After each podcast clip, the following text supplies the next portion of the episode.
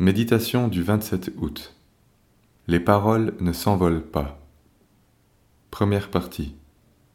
Job 3, verset 1. Après cela, Job ouvrit la bouche et maudit le jour de sa naissance. Les textes qui concernent la malédiction sont certainement des plus tragiques de la Bible. C'est avec tristesse et une douleur au cœur que nous entendons de tels mots, surtout lorsqu'ils évoquent des propos déjà entendus dans la bouche de personnes que nous aimons, ou bien du simple fait qu'on les ait un jour pensés ou prononcés nous-mêmes. Job avait tout perdu. Ses biens, qui n'avaient pas tant d'importance, ses enfants, qui comptaient bien plus, sa santé et encore l'estime de sa femme. Il a persévéré dans la fermeté et la soumission à Dieu, mais Job, atteignant ses limites, va finalement ouvrir la bouche. Lorsque l'on ouvre la bouche dans l'intensité de la douleur et de la souffrance, c'est malheureusement là que la faute se manifeste. Lorsque l'homme souffre, il doit apprendre à garder le silence. Garde le silence devant l'Éternel et espère en lui. Psaume 37, verset 7. Le reproche est cependant facile.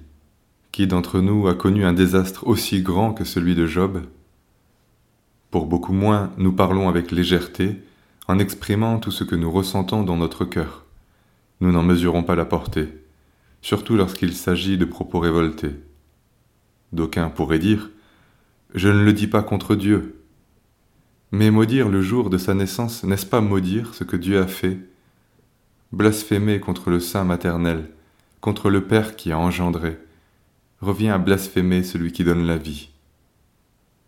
Malheur à qui dit à un Père Pourquoi engendres-tu? Et à une femme Pourquoi enfantes-tu? Ainsi parle l'Éternel, le Saint d'Israël, celui qui l'a façonné.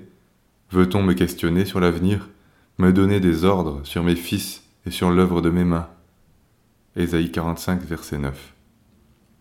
Lorsque l'épreuve nous semble trop dure, notre fermeté peut être anéantie en un instant par la gravité des mots prononcés. Maudire le jour de sa naissance est une révolte fondamentale, l'une des plus graves qui soit, car elle éveille alors une réalité terrible, la malédiction. La malédiction a bien plus de force que de simples paroles qui s'envolent. Ces paroles ont des conséquences, Éveiller la malédiction, c'est éveiller une puissance ténébreuse qui va se loger dans la maison et dans la vie de ceux qui maudissent. Quelles que soient nos épreuves, serrons dans notre cœur cette parole du Nouveau Testament. Ne maudissez pas, mais bénissez, afin d'hériter la bénédiction. 1 Pierre 3, verset 9.